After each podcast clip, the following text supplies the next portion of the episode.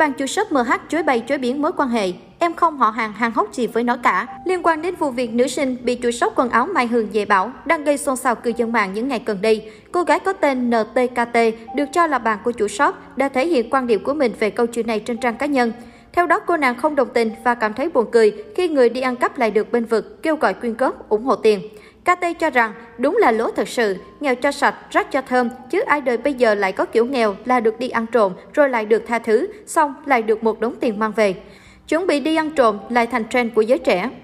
Đứng thương thì thương thật, nghe gào khóc sốt cả ruột nhưng bây giờ lại còn đi kêu gọi rồi ủng hộ thì quá lố luôn. Ngoài kia còn bao nhiêu người nghèo khổ hơn mà người ta nghèo thật nhưng người ta không ăn trộm, ăn cắp.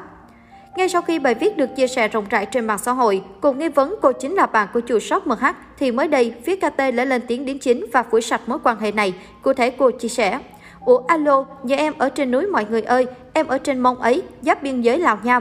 Nói thế cho mọi người dễ hiểu, còn con dậm chủ shop kia ở thành phố Ý mọi người, em ở núi cao lắm nên không bạn bè gì với nó hết. Cái shop em còn trả vào lần nào mà bằng với trả bè. Sao không bảo em gái ruột đi cho nó cần củi, bảo bạn làm gì cho nó xa. Không ai bên cái loại nhẫn tâm như con chuột shop đâu, mọi người hiểu vấn đề hộ em với. Xin thưa là em không họ hàng hàng hốc gì với con MH hết nha. Em chỉ nói lên ý của em, chứ không nghĩ mọi người lại đồng tình, rồi người thì phẫn nộ thế kia. Mà cái status mọi người đọc có kỹ không vậy, em chả bên đứa nào hết, mọi người mở to mắt đọc kỹ à.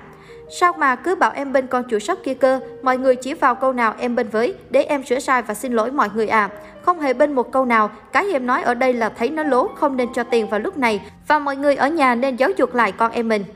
Không đến lúc nó lại tưởng, đến nhà người ta lấy đồ xong bị bắt, xong kể nghèo khổ là được tha thứ hết, xong lại còn được mọi người cho nhà mình tiền. Đây là lần đầu tiên trong 24 năm cuộc đời em thấy việc làm sai nó lại dễ dàng đến vậy. Dù biết là giúp đỡ gia đình, nhưng mọi người cho vào thời điểm này chẳng khác nào bao dung cho việc trộm cắp cả. Cũng dựa vào búa phim chứ cả tấm lòng đâu ra, nhưng từ đâu ra, bỏ cả con kiến, thu về con voi chứ ở đó mà cho không. Thương thì thương chứ em không nói là không thương, nhưng người cho hay người nhận đều mất hết nhân cách. Mọi việc chỉ nên dừng lại ở việc bé đó về nhà an toàn và bà MH kia bị xử theo pháp luật xử lý thôi. Mong bé kia sau vụ này sẽ nhận ra được cái sai mà cố gắng giúp mẹ đỡ đần, cũng là bài học cho mọi người, đừng vì nóng giận mà mất khôn. Sau khi hai vợ chồng chủ shop MH bị khởi tố tối 4 tháng 12, trên mạng xã hội cũng xuất hiện thông tin cho rằng anh trai của vợ chồng chủ shop nhắn tin đe dọa nữ sinh M với nội dung Em gái tao mà phải ngồi tù, gia đình mày sống không yên với tao đâu. Bà Lê Thị Biểu, mẹ của nữ sinh M cho biết, đến thời điểm này, gia đình bà chưa nhận được bất cứ tin nhắn hay cuộc gọi nào từ phía gia đình vợ chồng chủ shop MH. Nội dung tin nhắn như thông tin trên mạng là không đúng sự thật.